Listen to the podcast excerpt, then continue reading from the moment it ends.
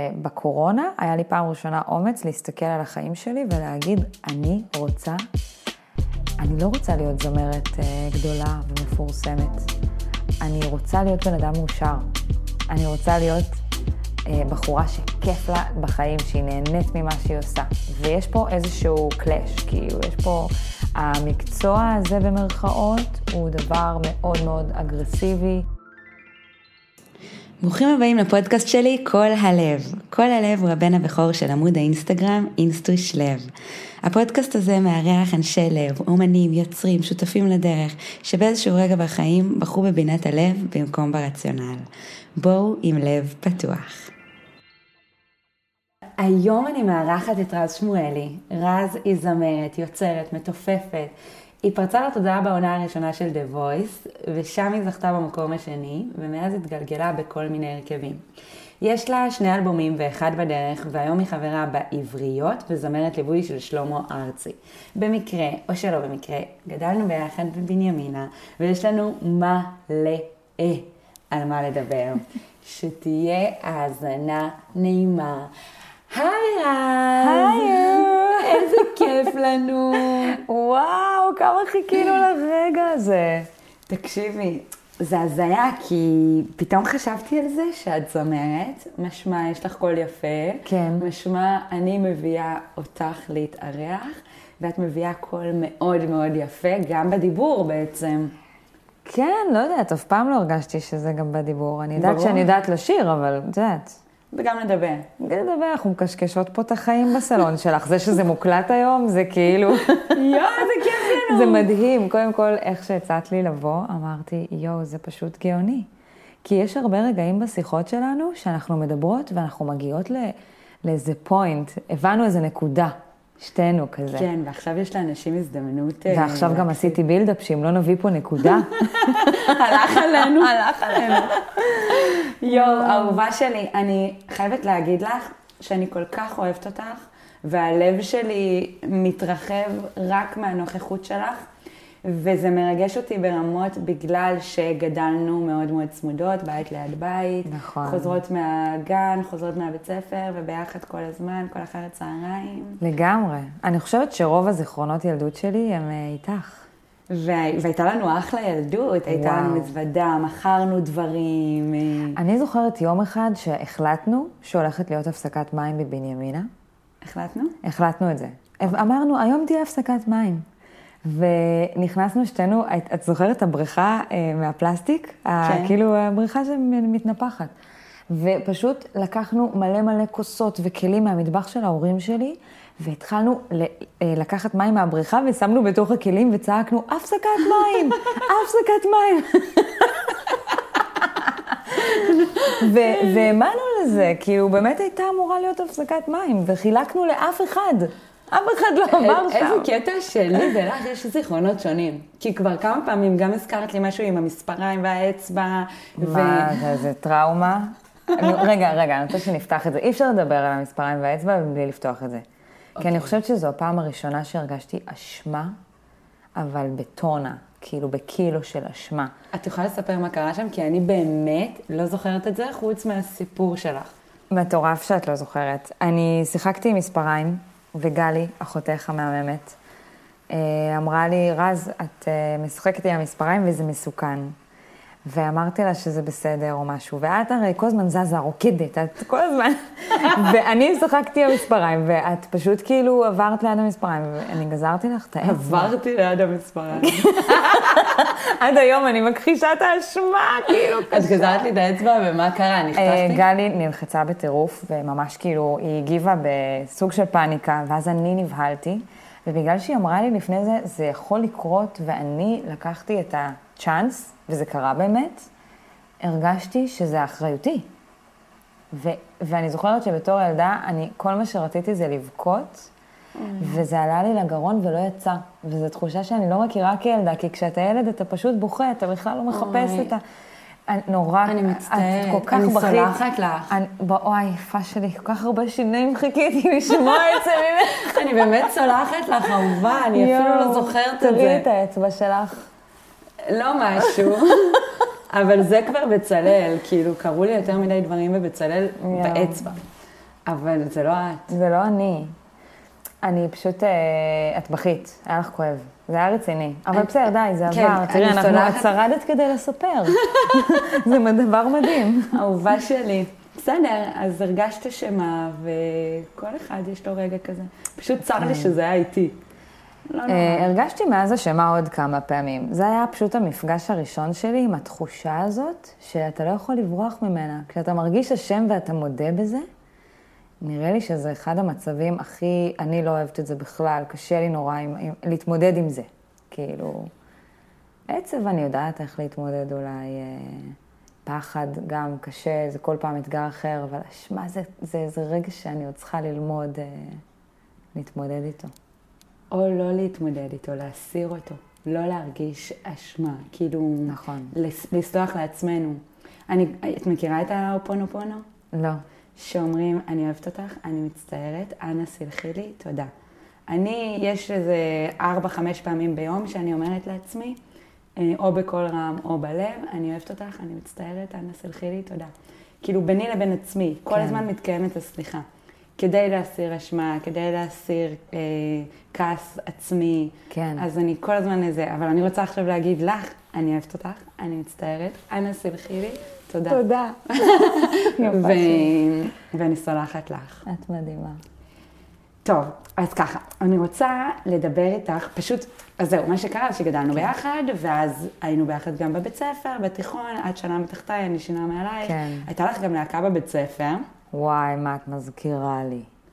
כן, אני זוכרת אתכם בחדר תופים שם למעלה, ליד כן. הקרקס. יואו. כן, ממש, הייתי מעריצה שלך כבר מאז. כן. אמ, בעצם מאז ומתמיד, אבל אז יש איזה רגע שאני גרה באילת בצוות בידור, אמא שלי קנתה לי נטסטיק, היה לי מחשב נייד מיני, והייתי חוזרת באיזה אחת, שתיים בלילה, פותחת, שמה לי את הפרק אה, שהיה באותו יום של The Voice כדי לראות אותך. ומתלהבת רצח שבדודה שלי היא בטלוויזיה, ומה קורה. ואז את מגיעה אה, למקום השני בעונה הראשונה של The Voice. שלא היינו אז בקשר. בכלל כאילו, לא? בכלל לא. נכון, בכלל לא, אני גם לא גרתי באזור קרוב. כן. ו, ובעצם הקשר חזר רק לפני כמה שנים, שבאת להופיע בירושלים. נכון. ואני, ובאתי לראות אותך, והבאתי לך חולצה, וזה זה, ושם כאילו, כאילו בעצם הוא לא התחדש. לא, הוא התחדש, אבל הבאת לי חולצה? התקשרת, "אה, אין לי חולצה להופעה, את יכולה להביא לי? יואו, כל כך מתאים לי. אני תלבש חולצה שלי. איזה גנובה ואימא שלי. אה, כן, תשמעי, יש פה איזו קפיצת זמן, וגם דיברנו עליה בפעם הקודמת שנפגשנו, שאנחנו כל כך אוהבות אחת את השנייה, ויש לנו קשר שנרקם בשלב שבו חברות בכלל, זה, זה, זה מין מושג מורפי כזה, היינו ילדות, ההורים שלנו היו, את יודעת, אה, בקשר וגרנו קרוב. אבל אה, כן, אני עברתי עשור די מטורף, ובעשור הזה לא ממש היינו ב... נכון, אני כאילו בקשר. יודעת אותו חיצוני. אני כן. יודעת אותו כמו שכולם יודעים אותו. בטלוויזיה, ברומן מתוקשר עם אה, כתב חדשות, אה, פה היא התקבלה להופיע בזה, פה יש לה הרכב עם השלושרות, פה עם העבריות, פה זה. כן. אבל בא לי לשמוע ממקור ראשון, אז בואי נתחיל מההתחלה. אוקיי. על The Voice, אז תספרי לי, זה היה גיל 21, נכון? זה היה ממש אחרי הצבא, אפילו תוך כדי התמיינתי כבר, וביום שעשיתי טופס טיולים בצבא, אה, מלהקה צבאית וזה, הגעתי לאודישן, ל- לא לאודישן הראשון שרואים את הכיסאות מסתובבים, אלא לדו-קרבים, לא יודעת, משהו כזה שם. אני חושבת שזה קפיצת ראש לאיזה, וואו, כל כך הרבה רגשות ו- ושיאים, ואני בכוונה לא אומרת אה, מנגד לשיא שפל, כי את, את חווה כל הזמן איזה מין אפ, כל הזמן, או שזו אהבה מהרחוב, או שזו אהבה מהמשפחה, אה, מחברים, גאווה. מאנשים קרובים, כל הזמן איזה מין אהדה כזאת ופרגון מטורף. יש תעודה מטורפת גם לזה שזה בטלוויזיה מן הסתם. את יודעת, החיים שלך משתנים. את הולכת ברחוב, יום אחרי שהדבר הזה משודר. ותראי, אני אומרת, את הולכת ברחוב, כי קצת קשה לי אפילו לדבר על זה באני. הבנתי. לא שקשה לי כי, כי, כי עברתי טראומה. אני פענחתי את, ה, את הסיפור שלי באלף דרכים, אפילו אה, כתבתי סדרה בארבע שנים האחרונות שמדברת על התהליך הזה של מה שקורה יום אחרי שהתוכנית אה, מסתיימת. זה כמו תהליך של אה, הזדקנות. כי מהאפ המטורף הזה, מהיופי הגלום כאילו, למין מצב שהוא מתעייף, שהוא מתרוקן, שהוא... פתאום יש קמטים על ההצלחה הזאת. פתאום זה לא בדיוק מה שחשבת. פתאום אנשים חושבים שאת יותר יובל דיין מאשר רז שמואלי. אמ, רגע, יובל דיין זה היה באותה תוכנית? זה היה באותה תוכנית, ושתינו היינו מטולטלות, ואת יודעת, כאילו, כל כך הרבה תוכניות ריאליטי. אה, כן, זה היה באותה עונה. Mm, אז, אז יצאנו לעולם, כאילו, גם יובל וגם אני, בערך באותו זמן, והיו באיזשהו שלב, אה, את יודעת, יש איזה מין אה, כרונולוגיה לשכחה. אז זה התחיל מזה שרז, וואו, רז שמואלי, תמונות, עניינים, בלה, נורא זכרו אותי בגלל התסרוקת. נכון. זה היה כזה... עם סיכה אחת. עם סיכה אחת, כל ה... עד היום אני מנסה לעשות את התסרוקת. אני אראה לך, אני אראה, באמת סיכה אחת. ו... ואז בעצם לאט לאט החיים שלי, התחלתי לעבוד עם עם אה, חברת תקליטים. רגע, מה קורה? שם בעונה עצמה זה טירוף, אפ, אפ, אפ, אביב גפן בוחר כן. בך להיות המנטור שלך, נכון? ככה זה? כן, אה, כאילו כולם הסתובבו ואני בחרתי בו, שזה גם עניין, כי באמת אהבתי אותו מאוד הרבה שנים והערכתי אותו מאוד כמוזיקאי, גם היום אגב. אני חושבת שהוא בן אדם שיש לו אמירה ו- וכוח וכריזמה, והוא עושה דברים מדהימים. אה, פשוט, אני חושבת שאי אפשר להכיל את מידת התשומת לב. זה משהו שנשפך על גדותיו, זה יוצא, זה יוצא משליטה נורא מהר. וכולנו... כן, כן. אבל כולנו, גם המשפחה שלי, וזה, את יודעת, זה מוציא מאיזון את כל מה שאתה חושב שאתה יודע על החיים כזה. אני פתאום גם חושבת על זה ש... אני חושבת שזה גם ההבדל ביני לבינך, אבל את בת בכורה. נכון. אמ, מה שתמיד גרם לי להרגיש גם בקשר בינינו וגם פתאום כשאני חושבת על זה במשפחה, את נורא עמוד התווך כזה, נכון. של המשפחה, נכון? כן. זה מאוד מורגש.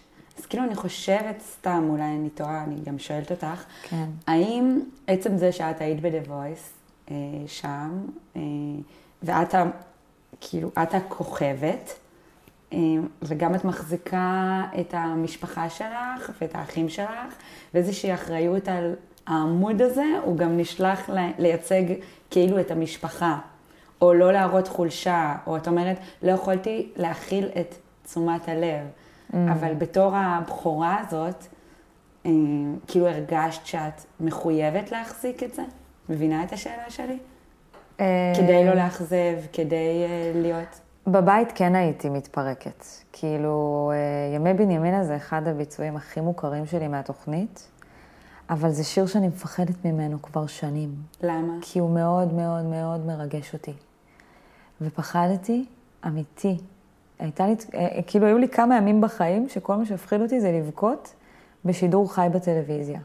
את יכולה לנסות לדמיין את הפחד הזה? תחשבי מה זה להתמוטט מבכי באמצע שידור חי בטלוויזיה. היום, כשאני בת 31, אני מבינה איזה אייטם זה יכול להיות, זה יכול להיות פרומו מטורף, כאילו.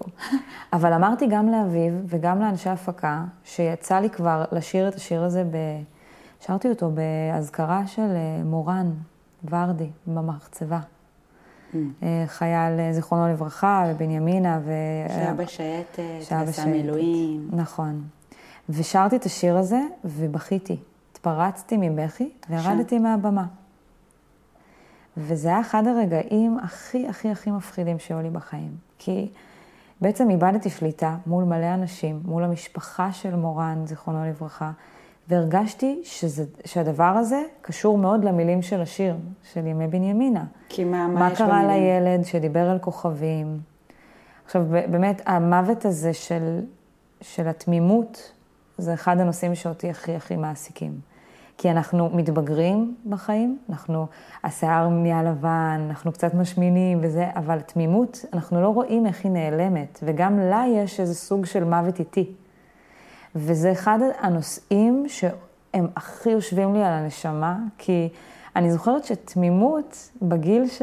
האמת שבגיל שבו היינו גם חברות, זה היה עולם מדהים, כאילו למכור מים לאנשים שהמצאנו הפסקת חשמל, הפסקת מים. או זה- לצייר על כל הקיר בסלון של ההורים שלך. כן. אה, לבבות, זה כן. גם תמים. נכון. אתה מאמין שבסדר, זה יכול לעבור, הם יש- ישאירו את זה, זה ארט, כאילו, זה... אומנות רחוב כן, בבית. כן, כן. אני חושבת שככל שאנחנו גם מאבדים תמימות, אנחנו קצת מאבדים ממה שיפה בעולם כזה קצת. את מבינה מה אני אומרת? אנחנו רואים את הצדדים המכוערים של האנושות, של העולם, ולי זה קשה. אז, אוי, אהובה אז. השיר הזה, כן, השיר הזה, ימי בנימינה, הוא, הוא שואל מה קרה לילד הזה שהיה פעם כל כך תמים והיום הוא... שהמתיק סודות עם סביונים ושכפים. זה, זה ולמה למה זה כל כך נוגע לך? בגלל בנימינה, בגלל שאת מרגישה הילדה הזאת? קודם כל, אני חד משמעית הילדה הזאת, שאיבדה את התמימות שלה בגיל מאוד צעיר. בגלל התוכנית? את משייכת גם את זה? בגלל התוכנית, אבל אולי גם בגלל שכמו שאמרת, הייתי הילדה הבכורה.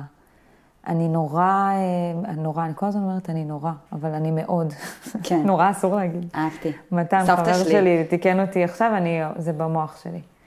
אה, אז זה מאוד אה, נוגע לי, הנושא הזה שהייתה לנו ילדות מדהימה. היא נכון. הייתה צבועה בצבעים הכי יפים, והיה שמחה. לה את הריח הכי טוב, והיא הייתה שמחה, מאוד. והכל עבד כאילו פשוט כמו בטבע. זה היה מדהים. ומשם החיים הפכו להיות, הם כל הזמן הופכים להיות יותר ויותר רציניים. מורכבים. אה, מורכבים, כואבים, והתמימות היא לא דבר שאפשר להחזיר אותו. once איבדת חתיכה מהתמימות שלך, את לא תחזרי אוי, להאמין זה בדברים. עושה לי גם קיבוץ כזה נכון? בלב, אני רוצה לחזור. כאילו, זה כואב לי לדבר על זה. כן, זה נושא שהוא מאוד מאוד uh, טעון אצלי, ופחדתי מאוד לשיר את השיר הזה, את ימי בנימינה. התחלנו לדבר על זה כי, כי שאלת כאילו אם לא התפרק, אם כל הזמן הרגשתי שאני צריכה להיות חזקה בסיטואציה, ולא, בימים האלה שפחדתי לבכות מול כל המדינה בטלוויזיה, היית בוכה בבית? בח- התפרקתי בבית. זה היה כמו מין איזה מין אה, התפרקות כזאת, שהייתה קשורה גם לדברים קודמים שכנראה הייתי צריכה להחזיק אותם. ההורים שלי המדהימים, כל כך יודעים לדבר איתי, וכל כך אז עזרו זהו, לי. זה מה שבאתי לשאול, מי היה לידך בתקופה הזאת? כאילו, מי ליווה אותך ב- בפחדים ובהתפרקות בבית? אמא, אבא, מי? אה, שניהם היו מדהימים. אה, עד, היום, תשמעי, הם את חברים... מתביישת לבכות לידם? לא. לא. ממש לא. אני חושבת שאנחנו גם משפחה מאוד פתוחה ב... ויש מקום? רגשית. לבכי כן, וצער. כן, כן, יש כי מקום. נגיד, לזה. לא נעים לי להגיד, אבל אני מרגישה שאצלי בבית, שההורים שלי הם הדבר הכי מדהים. מהממים, ורד כל. המשפחה. הם כן. מדהימים, טפו, מלא. אבל כאילו, לא לבכות. למה את בוכה? די, תפסיקי לבכות. ואז כשאני בוכה, אני מרגישה לא בסדר שאני בוכה, כאילו קצת כן. כזה מקולקלת, אבל לפעמים, וגם היום אני כבר יודעת לדבר את זה ולהגיד לאמא שלי או לאבא שלי שהם אומרים לי די לבכות, אז אני אומרת, אבל זה בסדר, זה יצא, כן. וזו הדרך שלי להביע את הצער שלי. כאילו, אל תגידו לי די, כי אם אני לא אבכה, זה לא יפתור את הבעיה, וזה לא... כאילו, זה בסדר לבכות. זה עוד שפה של הלב. כאילו, בכי זה עוד שפה. היא חשובה, אני חושבת שאני לא רוצה לצייר את ההורים שלי, אז היום אולי אני אחשוב פעמיים או שלוש אם אני אבכה לידם, אבל אז כשהייתי בת 21 וכל העולם היה כזה, את יודעת, אה, הסתער עליי, בכיתי כמו הילדה, הייתי צריכה לשמור על המקום הזה של להיות הילדה של... הם גם כל כך חכמים, הם הצמידו לי מישהי שהיא כמו מין מנטורית כזאת, שהם אמרו לה, כשרז פשוט אה, צריכה, אז תדברו, תיפגשו, והם לא התערבו בזה. נתנו לי את הטלפון שלה, קראו לה מירב, היא מדהימה, בחורה שעזרה לי מאוד, והייתי יכולה להתקשר אליה פתאום סתם, באמצע חזרה, עם ב-The Voice עכשיו. זה רגע נורא מלחיץ, זה לא הרגע שבו את משודרת מול כל המדינה, אבל עדיין, את עם, עם המנטור שלך עכשיו, אביב גפן, אנחנו בוחרים את השיר, אני עולה לבמה לש, לעשות אותו, מספיק שהיה ביצוע שהוא חצי טוב, או, אוי, או לא טוב, את. יורדת במין החמצה כזאת, ואת יודעת שבערב את צריכה לשיר את זה עוד פעם מול כולם. זה ימים שאני וואו. זוכרת את הלחץ שהיה עליי, זו תקופה שגם התחלתי לעשן סיגריות, וואלה. כי לא ידעתי מה לעשות עם הידיים שלי. הלחץ כל הזמן הפעיל לי את הגוף. עכשיו, זה דברים של בדיעבד. כי אני חושבת שבזמן אמת, כל הזמן אמרתי תודה. תודה לאלוהים, תודה, תודה? לכולם, תודה למי שהצביע לי, תודה לאביב, תודה, כל הזמן תודה, תודה, תודה, תודה, תודה. וואי, זה גבוה. זה- זה גבוה להגיד תודה כל כן, הזמן. אני, אבל... בגיל אבל- 21, תוך כדי שאת מתפוצצת על החיים שלך, את אומרת תודה כל הזמן? אני חושבת משהו- אבל שזה דווקא...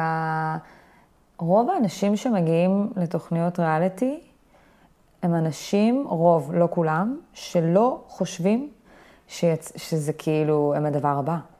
את חשבת? לא. יותר מזה, ואני חושפת פה פרט, אני מרגישה הכי בנוח. יש חוזה שאתה צריך לח- לחתום עליו לפני שאתה מתחיל את התוכנית.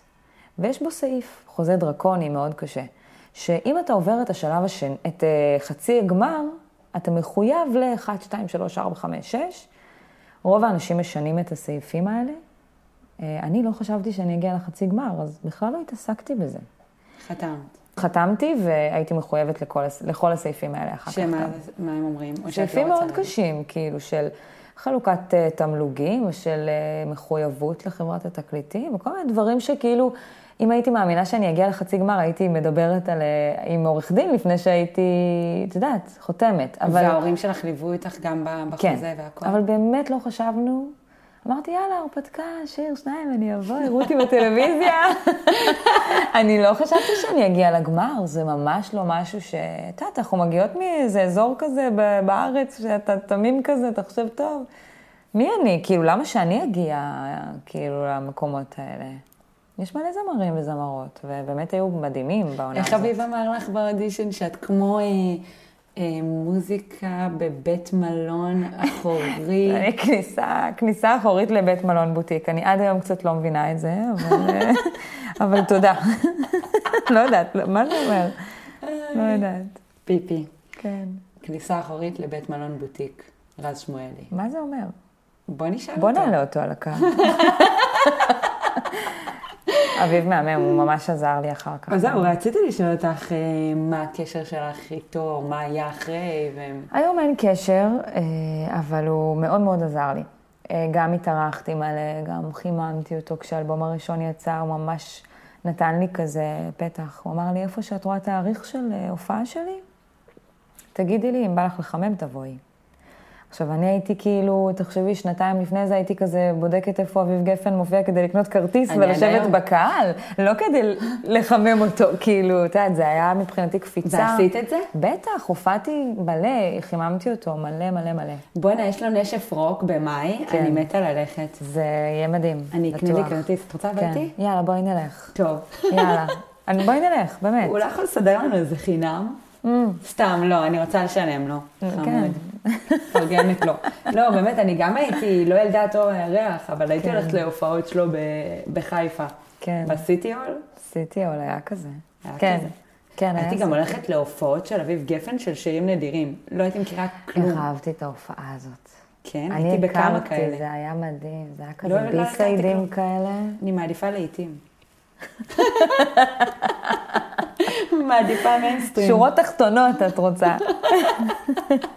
לגמרי. היום הלכתי לחנות לחם, לקנות לחם, אז אמרתי לה, תקשיבי, פעם קודמת קניתי את הקוסמין וזה לא היה לי טעים. ממליצה על משהו אחר? אז אמרה, כן, תקחי את הכפרי אגוזים. אמרתי לה, אבל רגע, הקמחים, זה קמח אה, לבן או קמח? אז אמרתי לה, את רוצה את ההסבר הארוך או הקצר? אמרתי לה, הקצר. כל דבר אני רוצה את הקצר, אני לא יכולה עם ארוך. אוקיי. יוגה. היום המורה לפילאטיס אמרה לי, תבואי לשיעור יוגה שלי. אמרתי לה, כמה זמן זה לוקח? אמרת לי, שעה ורבע. אמרתי לה, זה ארוך מדי. אני אוהבת שדברים הם, הם קצרים. הם מתחילים ונגמרים. אבל רגע, את איזה לחם לקחת? לחם לבן? אה, לחם עם התאנים. אבל. גם לקחתי את הכפרי. בחגי והלחמים, חגי לא והלחם. מכירה. חדש, וואו, אגב, מושלם. לחם לבן זה גם כאילו להיט, וכוסמין זה כזה ביסיידים. ברור שזה להיט. זה לה- זה הלהיטים. אבל אני מעדיפה כאילו תמיד לשמור, לאכול בריא, כדי שהקפה כן. והבטן. יאללה, רוקנרול, תראי אותנו עם אוזניות באמצע הדירה שלך, עם שולחן ומפה כתומה. אנחנו רוקנרול, אנחנו שותות בקינטה על סויה. לא, זה אורז שקדים. אה. נכון, סליחה, אורז שקדים. יש לי רעיון, בא לי לעשות את המשחק שהכנתי לך. יאללה, סבבה. הכנתי במיוחד בשבילך משחק. מה את יותר? עכשיו את יורה עליי, אין זמן לחשוב, סבבה? מה את יותר? שמש או ירח? ירח. הרבה קהל או מעט? אימא'לה, הרבה, לא יודעת. שמיים או אדמה? שמיים. פרחים או שוקולדים? שוקולדים. פרפר או דבורה? פרפר. שמלה או מכנסיים? מכנסיים. ספארי או לונה פארק? לונה פארק. תל אביב או ניו יורק? תל אביב. אביב או סתיו? אביב. אביב גפן או שלמה ארצי? תגידי מה, את הסברת? לא הבנתי אותך, לא, זה... תופים או גיטרה? את לא נורא תופים, קל. פיל או לוויתן? פיל. אילת או טבריה? אילת או טבריה, אימא, אה, טבריה. ספר או סדרה? סדרה. לישון או לקום? לקום. לחלום או להגשים? להגשים. לקפוץ או לדלג? לדלג. שלג או חמסין? שלג. בדידות או אהבה כואבת? השעה, עכשיו, מה השעה? שאת שואלת אותי שאלה כזאת. 11? רבע לשתים עשרה. זה לא שאלה לרבע ל-12. בדידות או אהבה כואבת? מה, מצב כאילו סטטי של הלב, או מצב פעיל? בלי לחשוב, נשמה שלי, בדידות או אהבה, אהבה כואבת. יופי. נחל או נהר? נחל. תותים או... תותים.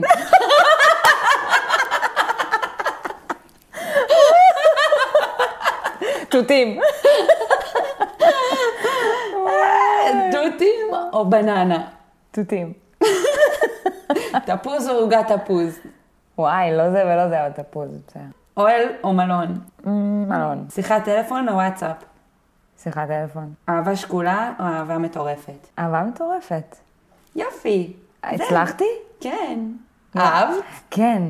איזה כיף זה. יש פה כמה דברים שאני אחשוב עליהם אחר כך.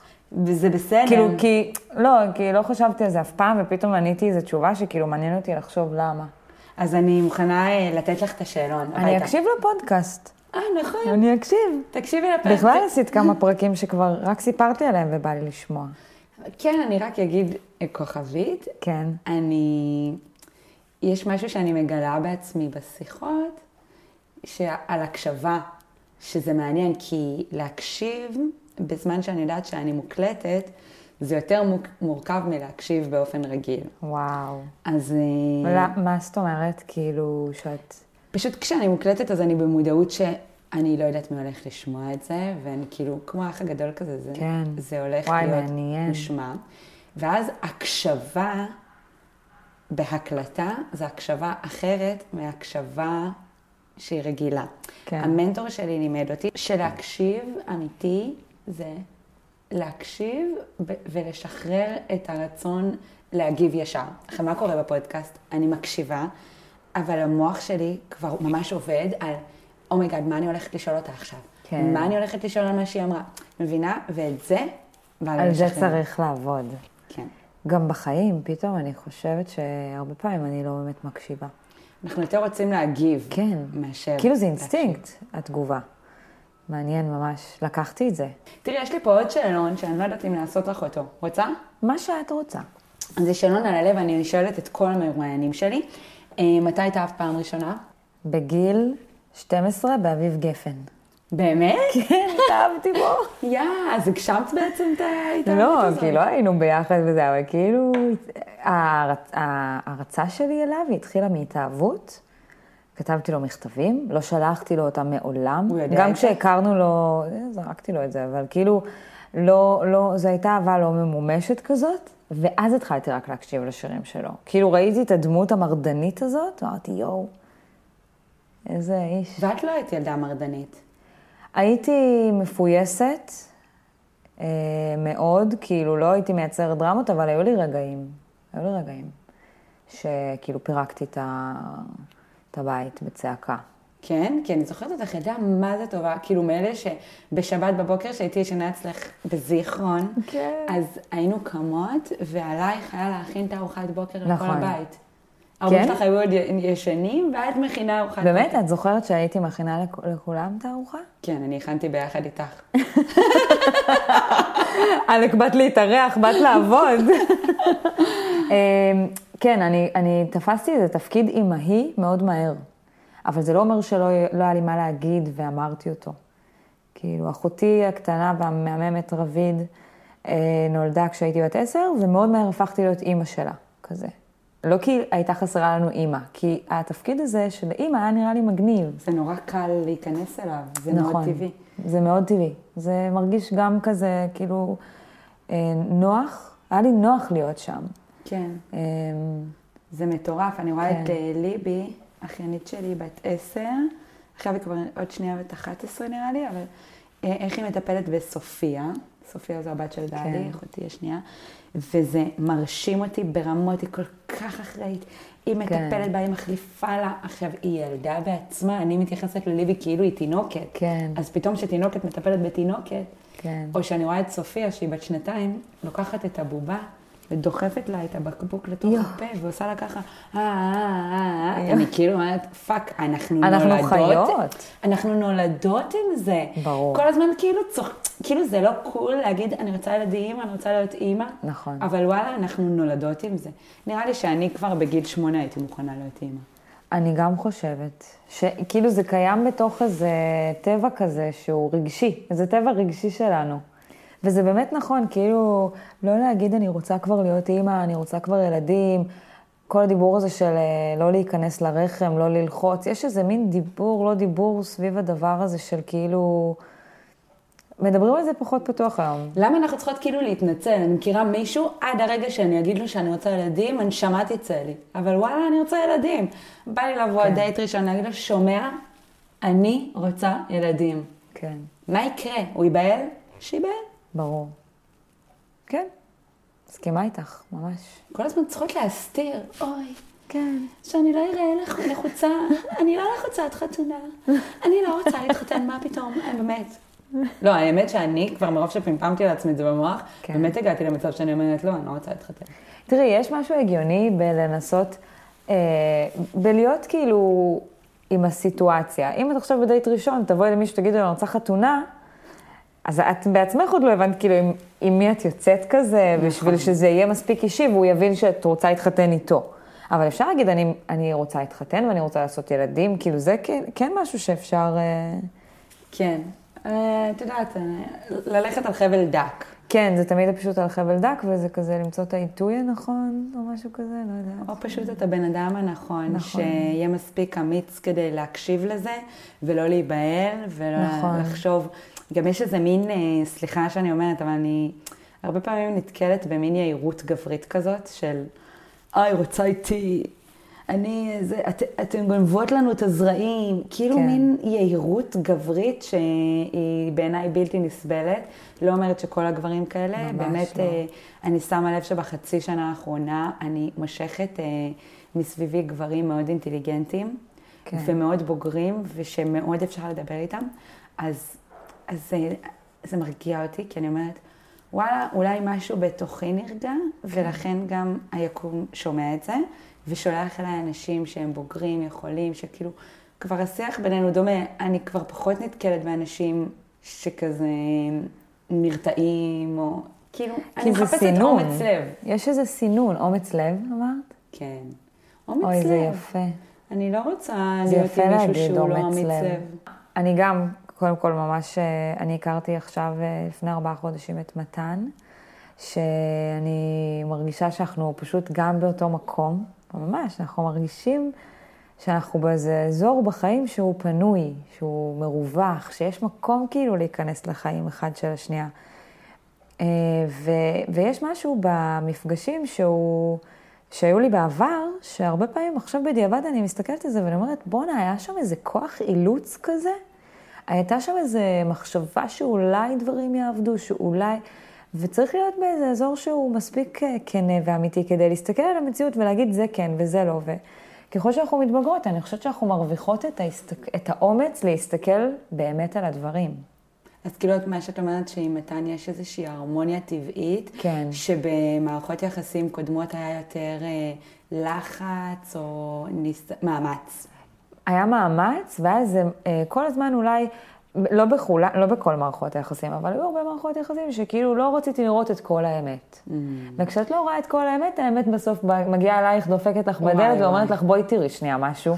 ואין לך ברירה, את בסוף רואה את מה שלא רצית לראות. נכון, וזה מתפוצץ בפנים וזה נכון. כואב רצח. אז לא סתם עכשיו מגיעים אלייך גברים אינטליגנטים וזה, כי את, את בוחרת לראות, אני חושבת שאת עוברת תהליך מטורף, למרות שרק עכשיו חזרנו להיות בקשר, אבל כאילו סיפרת לי על זה. ואני חושבת שזה תהליך מדהים, כאילו להיות מספיק אמיצה לראות מי, את מי את פוגשת. אמיתי אבל. זה יפה. וואו. כן. ואומץ לב זה אחלה, אחלה דבר. אומץ לב. כן, תצומת לב, אומץ לב, כבר יש לנו פה שני ערכי לב אה, גדולים. גדולים. אז זה, זה חלק מהשאלון, תראי כמה הרחבנו. נכון. אמ, רציתי שתספרי לי, כן. אה, יש לנו איזושהי, איזושהי שיחה שהתחילה ונגמרה וזה על שחרור. כאילו גם את אמרת לי הרבה פעמים בחיים, אני מבינה שצריך לדעת לשחרר. אז אני הולכת לשאול את השאלה הזאת בכמה שאלות.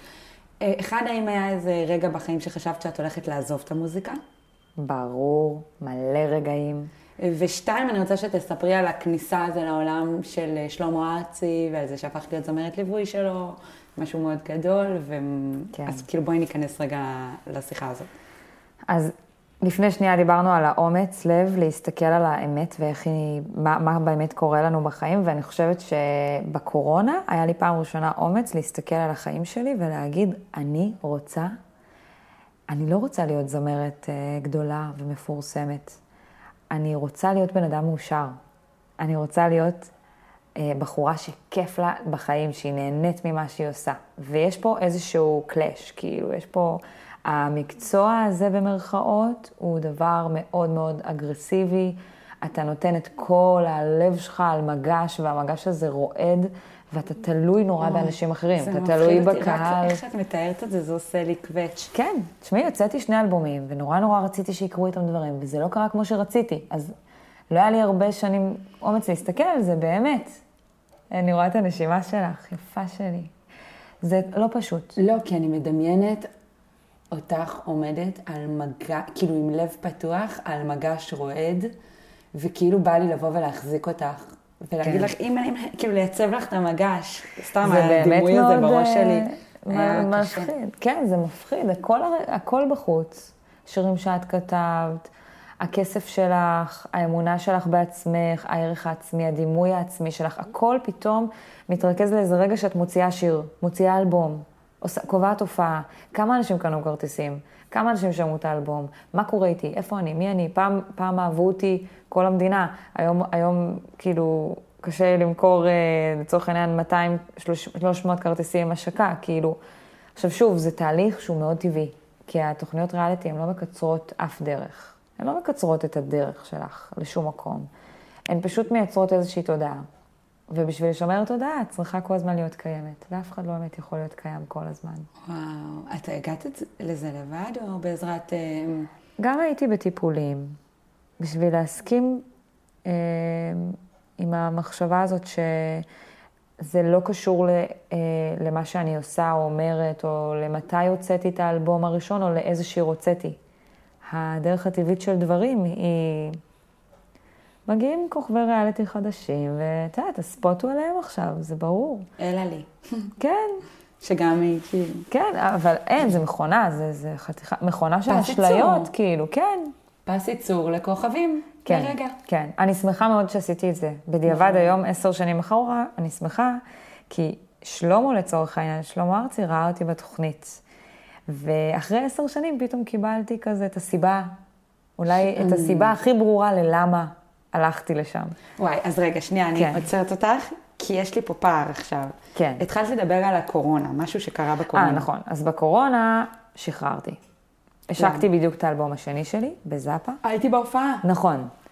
גיא ויעל המהממים התארחו, ואלישע ורן בנאי. ורן דנקר, נכון. והייתה השקה חגיגית, ושמחתי היה מרגש בטירוף. זה היה כמו חתונה עם עצמי, עם החלום שלי. לא, הייתי שם עם אה, סבא וסבתא שלך, נכון. ועם אבא שלי, וחברה שלי באה איתנו. כן. והיו שם מלא כאלה, בדיוק זה היה בעונה של אה, הכוכב הבא לאירוויזיון, אז היו שם גם אלה שהשתתפו בכוכב הבא לאירוויזיון, וואלה. שכחתי. אני כאילו זוכרת במהומם, אבל לא הרבה זמן אחרי, הקורונה. הגיעה. נכון. והאלבום הזה כאילו יצא וקצת הלך לאיבוד, כי היו לי הרבה תוכניות למה לעשות יום אחרי, שאנחנו משיקים את האלבום, ואיפה להתארח, ומה מה לעשות, ואיפה לפרסם, ו, ובעצם הכל פשוט עצר. אז אלבום שעבדתי עליו ארבע שנים פתאום נבלם. העולם נבלם. בפועל הרגשתי סוג של הקלה, וזה היה הדבר הכי מוזר להרגיש. כי בעצם משחררת לעולם את הדבר הזה שהכי רצית שבעולם שיצליח, וזה לא קורה. אבל את מרגישה הקלה? איזה מוזר. זה לא התחושה שאני אמורה להרגיש.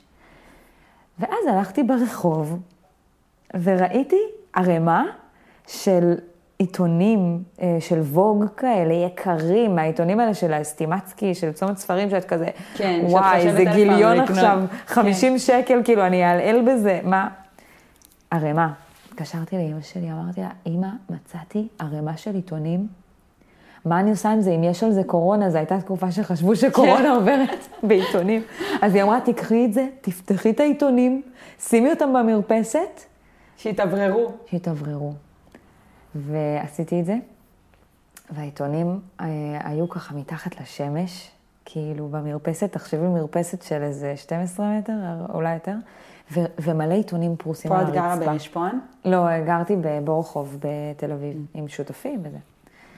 והסתכלתי על העיתונים והשמש וזה, ואמרתי, יואו, אני הולכת לעשות מזה משהו.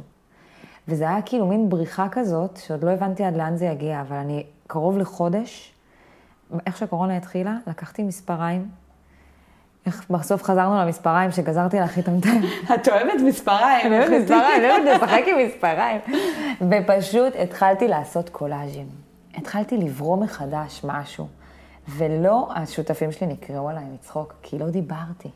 הייתי במין מדיטציה כזאת של עשייה, של יצירה. לא הייתי צריכה שאף אחד ימחא לי כפיים. אני ידעתי מתי הקולאז' הזה מסתיים, והייתי גם תולה אותם על הקיר, יש לי תמונה, אני אראה לך, של איזה 30-40 קולאז'ים, שעשיתי אותם בערך באיזה שבועיים, שלושה. לא, לא היה לי זמן לאכול. נכנסתי לאיזה לופ. טראנס. טראנס של ליצור מחדש משהו. וזה היה מדהים. כי זה היה זמן מדהים לחשוב, והבנתי שאני לא בן אדם מאושר. הבנתי שההקלה הזאת היא הדבר הכי מדהים שיכל לקרות לי, כי הסכמתי לה להגיע. הסכמתי לראות את האמת, כמו שדיברנו מקודם על אהבה, על זוגיות. והאמת היא שאני לא בן אדם מאושר, נולדתי עם קול מהמם, וכל המדינה מחא לי כפיים לפני שבע שנים, אבל זה לא מה שאני רוצה. אני רוצה משהו אחר, אני רוצה להיות שמחה, זה משהו אחר לגמרי. והיה לי כל כך... מוזר לי, אה, להרגיש את זה. שאלת מקודם אם היו לי רגעים ש, שחשבתי לוותר על המוזיקה. התקשרתי לג'וני, ליונתן ויינרייך, שהוא הפיק לי את האלבום. אמרתי לו, ג'ון, תקשיב, אני עוזבת.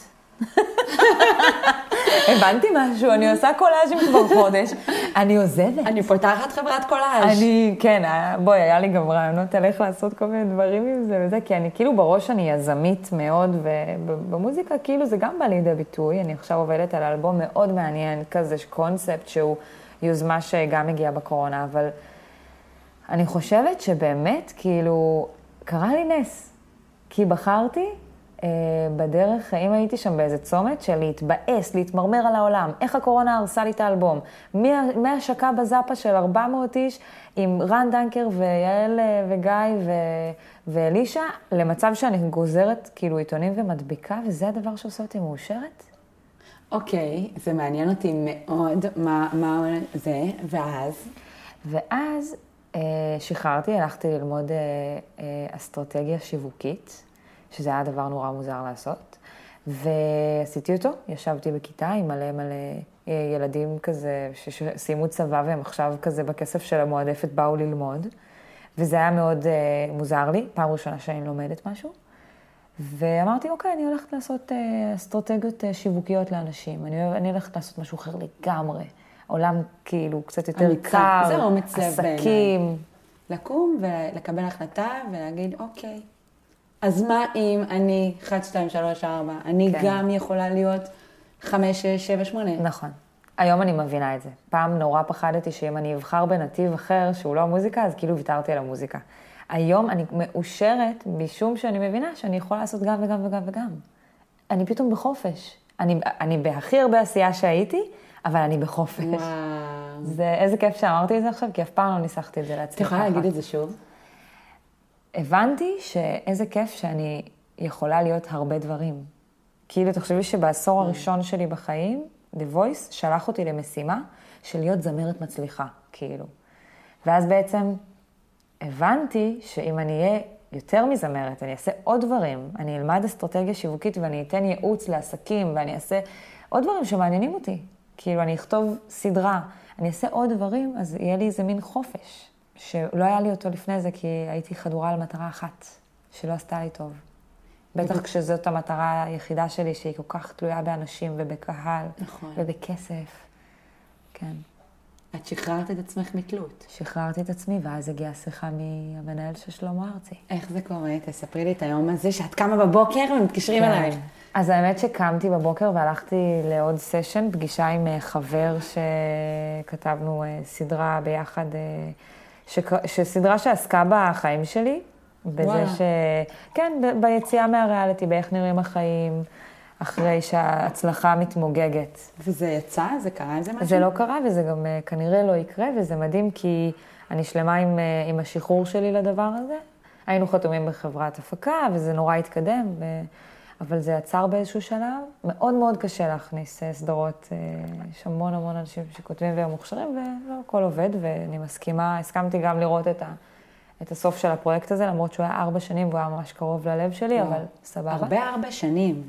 נכון. את בן אדם של תהליכים ארוכים, נכון? כן. אם אני נכנסת למשהו, אז כן. אבל אני גם מאוד מפוזרת. יש לי מלא מלא מלא רעיונות, ועד שאני נתפסת על משהו קשה לי נורא. אבל... אה, היום עם שלמה. אז זהו, נכון. אז פשוט אה, היינו באמצע סשן, כתבנו, אה, ופתאום טלפון. וזה היה נועם פיינגולד, שהוא בן אדם אדיר. הוא אמר לי, היי, רז, זה נועם. פשוט ככה, כן. כהרם ביום בהיר? כן. לא עשית משהו? לא, אין, כאילו, אני לא יודעת איך זה בעולם הזה, את מגישה קורות חיים? לא, כאילו. לא, הוא התקשר אליי, פשוט התקשר אליי, וזה היה באמת בתקופה שכבר סיימתי את הלימודים, והתחלתי ללמוד עוד קורס של copy, של copywriting. כאילו ממש הייתי כבר בנתיב של אני הולכת ללמוד מלא מלא מלא קורסים ודברים, ואני עושה דברים אחרים, ו... shifting. ש- הכי shifting. ו... ואז הוא אמר לי, תשמעי, אנחנו מחפשים זמרת לשלמה, והשם שלך עלה, וזה יכול להיות מדהים, מה את אומרת? אמרתי לו, ברור. ו... ישר אמרת ברור? אמרתי לו, מה, אני אשמח ממש להגיע. כאילו, אה, זה יואו, שוק. אני האמת חשבתי? שזה גדול עליי בכמה מידות. אני לא חשבתי שאני יכולה להתאים, אבל פעם חבר אמר לי, כשמציעים לך משהו, קודם כל תגידי כן, אחר כך תביני, כי לפעמים הב- הבהלה הזאת של אני יכולה, אני לא יכולה, אני אצליח, היא יכולה לשבש לך את המוח, כאילו. זה היה מטורף. והלב, מה הוא רועד? מה הוא... זה שעוד לא, הצלחת זה עוד לא? בעיכול. הרגשתי שהיד שלי, כשמחזיקה את הטלפון, הרגשתי משהו מוזר. כי פתאום הדבר הזה שהכי רציתי בעולם, להופיע מול אלפי אנשים, לעשות דברים גדולים, זה, פתאום זה מגיע בשיחת טלפון, באיזה יום אחד. שאחרי שכבר אמרתי לג'ון, אני יוצאת מה... אני לא בחוג הזה יותר. יא, זה מרגש אותי. כן, זה מדהים. אז, אז אה, את הולכת לאודישן? כן, הלכתי לאודישן וחיכיתי לראות איזה עוד בנות יבואו, ואז גיליתי שאני הבת היחידה. מה, מה זאת אומרת, היו בנים? לא, פשוט לא היו עוד אנשים. רק את? באותו יום לא היו עוד אנשים, ו- ושלמה ראה אותי. זה היה מין, אה, כמו מין אודישן כזה, שזה זה קרה בזאפה, בזאפה הרצליה, שזה מקום גדול מאוד. נכנסת, אני רואה את שלמה ארצי, עכשיו זו הייתה תקופת קורונה, אז הוא היה עם? מסכה ומשקפי שמש, אבל זיהיתי שזה שלמה ארצי כאילו, והלב שלי בתחתונים. אה, כמה ימים לפני זה סבתא טובה נפטרה, אז אה, הייתי... כן, הייתי. שבורת לב. הגעתי ופחדתי... אה, פעם שנייה שאני אומרת היום שאני מפחדת לשיר כי זה מרגש אותי מדי, ואני חושבת שזה אחד הדברים הכי מדהימים, שאני אומרת תודה לאלוהים שיש לי את הקול שלי, אבל גם יש לי את היכולת לחבר אליו את הלב. זה ממש כאילו, ופחדתי, שרתי את אה, תגידי, תגידי באודישן? ש... יא, תשאיר להם איזה שורה. תקשיבי, עכשיו אני יכולה לבכות ככה, איך שאני, כי, כי סבתא טובה פשוט הייתה, הייתה מדהימה. וזה כזה, תגידי, את, לא שמה אודם, את לא זה, כאילו המילה שלה פתאום התחברה לי לשיר הזה. ו... ושרתי, ולא הייתה לו מימיקה, כי הוא היה עם מסכה ומשקפיים, ולא הצלחתי להרגיש אה, כאילו הוא לשלמה. ישב מולך ואת שרה על הבמה? כן, oh my god. כן. מול שלמה מול ארצי. שלמה ארצי. אוקיי, ובטח זה היה מרגש בטירוף, בטירוף. כי ואת במצב רגשי כזה, אני הייתי ב... שייקי. בהלוויה, כן. נפגשנו שם גם, זה נכון. מאוד עצוב, ואני כאילו, לא אשכח. את הבוקר הזה, יום שישי. נכון, אמא שלי התקשרה להגיד לי, נכון. ממש מבהיל. אני חושבת שסבתא כזה קצת שלחה לי את זה, לא יודעת, אני מאמינה קצת בדברים כאלה. כאילו, מסרה לי דש כזה אחר כך. זה היה מדהים, כי, כי מאוד מאוד התרגשתי, אבל כנראה ששלמה גם הרגיש שאני מגיעה עם איזה רקע כזה עכשיו, אה, שזה יותר מזה, כזה. היה שם רגע מרגש. ניגנתי... אמרת משהו שסבתא שלך אה, נפטרה? לא, לא רציתי, רציתי לנתק את זה מהחיים שלי. הלב שלי כאילו בכה, ואם הייתי מספרת על זה, זה, זה היה מפר, מפנה איזה מקום שלא רציתי שיתפנה, כאילו עשיתי ניתוק. באתי לאודישן, כאילו הכי כזה. זהו, היה מפגש, אה, תשמעי, לאח שלי קוראים בן על שם בן ארצי. אנחנו? משפחה פרו-ארצי בבית, אני זוכרת עצמי בהופעות מגיל ארבע. אז כאילו, זה מדהים שזה קרה. זה, זה מטורף לחשוב עד כמה החיים... אני בהלם שעוד לא הייתי בהופעה. מתי יש הופעה? וואי, את חייבת לבוא. אני עכשיו קונה כרטיס. וואי, אנחנו נדבר על. זה עוד מעט, כי זה כאילו, את חייבת לבוא. את חייבת לבוא. זה מדהים. רק זה... כמו סרטונים. אבל שנייה, אז, אז את עושה את האודישן, ומתי מודיעים לך שכן? אחרי איזה שבוע, משהו כזה. שבשבוע הזה אני לא מאמינה שכל זה קרה, אני כזה באיזה מין ריחוף, קצת דיברנו מקודם על, אה, לא כשהקלטנו, מקודם דיברנו על הזהירות הזאת של אה, להתרגש, מלהתרגש, מלהתאהב. כן. אז בשבוע הזה גם התאבלתי על סבתא שלי וגם נורא פחדתי להתאכזב. ו... וגם פה, תראי, היא עזרה לי, כי היא שמה לי בפרופורציית החיים, מבינה? זה היה בשבוע של השבעה, אני מחכה לתשובות כאילו. וגם שם, במקום הזה שבו פגשתי את הדבר שהכי הייתי רוצה לעשות בחיים, להיות הזמרת ליווי של שלמה, אמרתי, וואלה, אם זה שלי, זה שלי, ואם זה לא, לא, והעיקר לעשות את החיים האלה משהו טוב, ואני דבקה ו... ועדיין חושבת שאני רוצה עדיין גם היום להיות בן אדם שמח ומאושר יותר מאשר זמרת גדולה, כאילו. וזה אגב לא סותר, אני חושבת שהגישה הזאת של להיות בן אדם שמח, הביאה אליי את ההזדמנויות האלה. וואו. כן. וואו. כן. איזה כיף זה לשמוע את זה, וואו, זה נותן כל כך הרבה אה, תקווה וערך, וגם באמת כן. רצון, זה מין אה, לסמוך, לס... אני, אני רואה את זה, את מה שעשית, את התהליך הזה, שאת שמחת על היקום, כי מה עשית? את אמרת, אוקיי, אני במאבק. מאבק, מאבק, להיות הזמרת הזאת, וזה, זה, זה כאילו כל כך, זה מאבק, ככה נכון. זה נשמע. ואז היה באמת את ההופעה הזאת הגדולה בזאפה, ששם פרצת עם, הת... עם האלבום החדש. ואז היה קורונה, זה פינצ'ר את הלחץ והסטרס והמאבק, אז פתאום הייתה לך איזו הקלה, התחלת כן. קולאז'ים, אמרתי, יאללה, אני מרפה, התקשרת לג'וני, התחלת לעשות אה, אה, את הקורסים האלה, כן. למידה, התפתחות, התרחבת, התרחבת, התרחבת, שחררת את המאבק, ואז זה בא מדלת אחרת. כן. גם בטיימינג מוזר. אז, אז כאילו, אני אומרת, הרבה פעמים שאנחנו במאבק, ואני אני, כאילו, איך אני עושה את זה? אני עושה ככה. אני מרימה את שתי הידיים למעלה, ואני אומרת, נכנעת, נכנעת, עכשיו בואי נראה מה יקרה. כאילו, כשאני שמה לב שאני במאבק, כן. אני מרימה את שתי הידיים למעלה, ואני אומרת, זהו, נכנעתי. עכשיו מה שרוצה, זה מין לסמוך על היקום. להגיד לו, הנה, יקום, תקשיב, אני מרימה ידיים, ואני איתך, אני סומכת על זה שעכשיו אתה תביא לי את מה שצריך להגיע אליי, אבל בלי המאבק, בלי ה... זה. אני מה זה מתחברת לזה, ועכשיו כש... בגלל שגם דיברנו לפני שנייה על The Voice, אז זה מתחבר לי מאוד ל... המאבק שלי היה כל כך קשה, כי חשבתי שאני נאבקת על הדבר הכי צודק בעולם. כי אם כולם אהבו אותי לפני שנה, לפני שנתיים, לפני ארבע, חמש שנים, למה שהם לא אהבו אותי עכשיו? וכולנו, תחשבי שאת מעלה תמונה לאינסטגרם ואת רוצה שיעשו לך לייקים. נכון. ולפני שבוע, אמ, לא יודעת, 14K עשו לך לייקים. ואת מעלה עכשיו עוד תמונה. ואת יפה, את אותה רותם, את מהממת. ועכשיו עושים לך אה, 100. מה תרגישי? כישלון, אכזבה, אני פחות יפה, אני פחות שווה, אני פחות אטרקטיבית, פחות מעניינת. בול. אבל על- מתפרס על תקופה. בתקופה הזאת אני חתומה בחברת תקליטים שאומרת לי כל הזמן מה לעשות. מנהלים שכל הזמן אומרים לי מה לא לעשות בעיקר. ו, ו, ותחושה כל הזמן שאני מאבדת כוח, כמו הזדקנות. עכשיו, המאבק הזה, הלוואי ש... תראי, היום אני שמחה על כל, על כל הדרך הזאת, כי זה הפך אותי להיות מי שאני, ואני לא אוותר על היכולת שלי, כאילו, להסתכל על המציאות כמו שהיא, כי הרווחתי אותה ב, ב, בדם, יזע ודמעות. אה, אם הייתי מבינה בגיל 26 שהדברים לא עובדים כמו שהייתי רוצה, ולא מפחדת לראות את המציאות כמו שהיא, אז אני חושבת שזה היה חוסך לי ולמשפחה שלי קצת כאב לב. כי, כי כאב להורים שלי לראות אותי. את יודעת, את לא יכולה יום אחרי The Voice ללכת למלצר. אבל את צריכה כסף, את בחוזה דרקוני, אין לך כסף לשלם שכר דירה. וואי, זה מעניין בטירוף. כן. האמת שאני לא מאמינה שתכף עוברת שעה.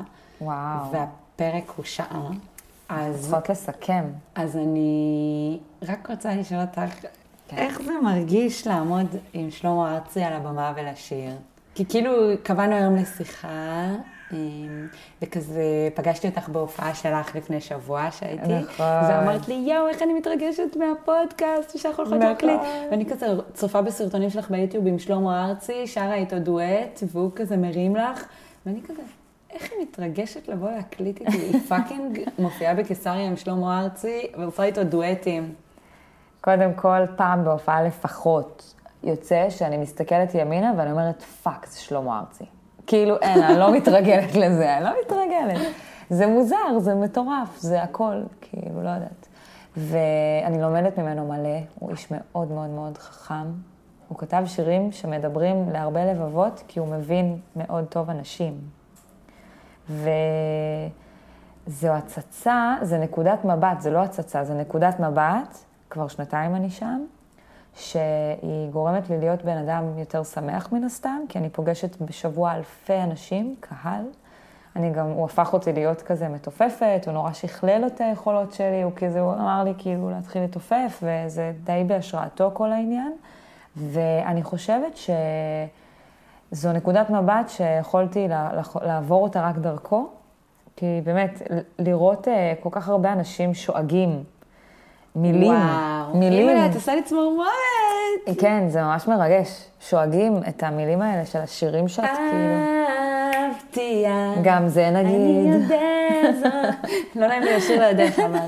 אז זהו, אז זה נורא מרגש. זה לראות את החיבור המטורף שיכול להיות לאנשים ולמוזיקה, ומהגבוה, כאילו.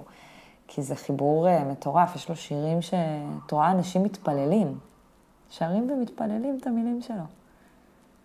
זה לא קרה לי, נגיד, הוצאתי אלבומים, לא קרה לי שראיתי את הדבר הזה מהבמה, כאילו. כן. אז זה לראות איזה משהו שהוא גדול ממך, וזה כל כך יפה. כמו נוף. למדתי שכל כך הרבה שנים רציתי את הפרונט, אבל הסייד הוא לא פחות uh, קסום. להיות ליד מישהו זה דבר כל כך יפה. וחשוב ונעים, באותה מידה, אם לא יותר כרגע בשבילי. גם את יפה מאוד. יפה שלי. והלב שלך יפה, והשיחה הייתה לי מעניינת. וואו. אני יכולה להמשיך להקליט עוד שעתיים. אני מקווה שלא הארכתי מדי בדברים. לא.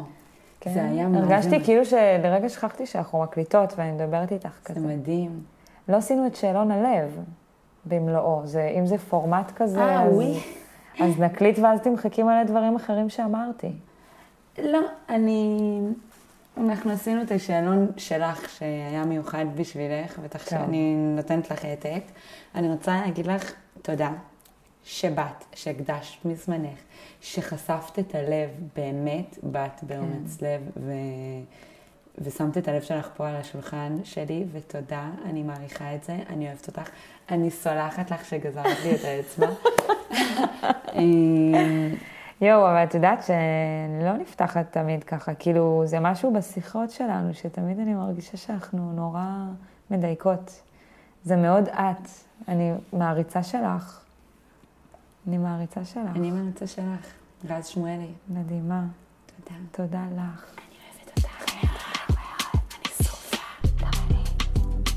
וזהו להיום, חברים יקרים. אם נהניתם, אם היה לכם כיף להקשיב לשיחה שלי עם רז, בבקשה מכם תעבירו את הפרק הזה הלאה לחבר, למישהו מהמשפחה, למישהו שאתם חושבים שהפרק הזה רלוונטי בשבילו והוא יוכל ללמוד ממנו. אה, זהו, עד כאן, נתראה בפרק הבא.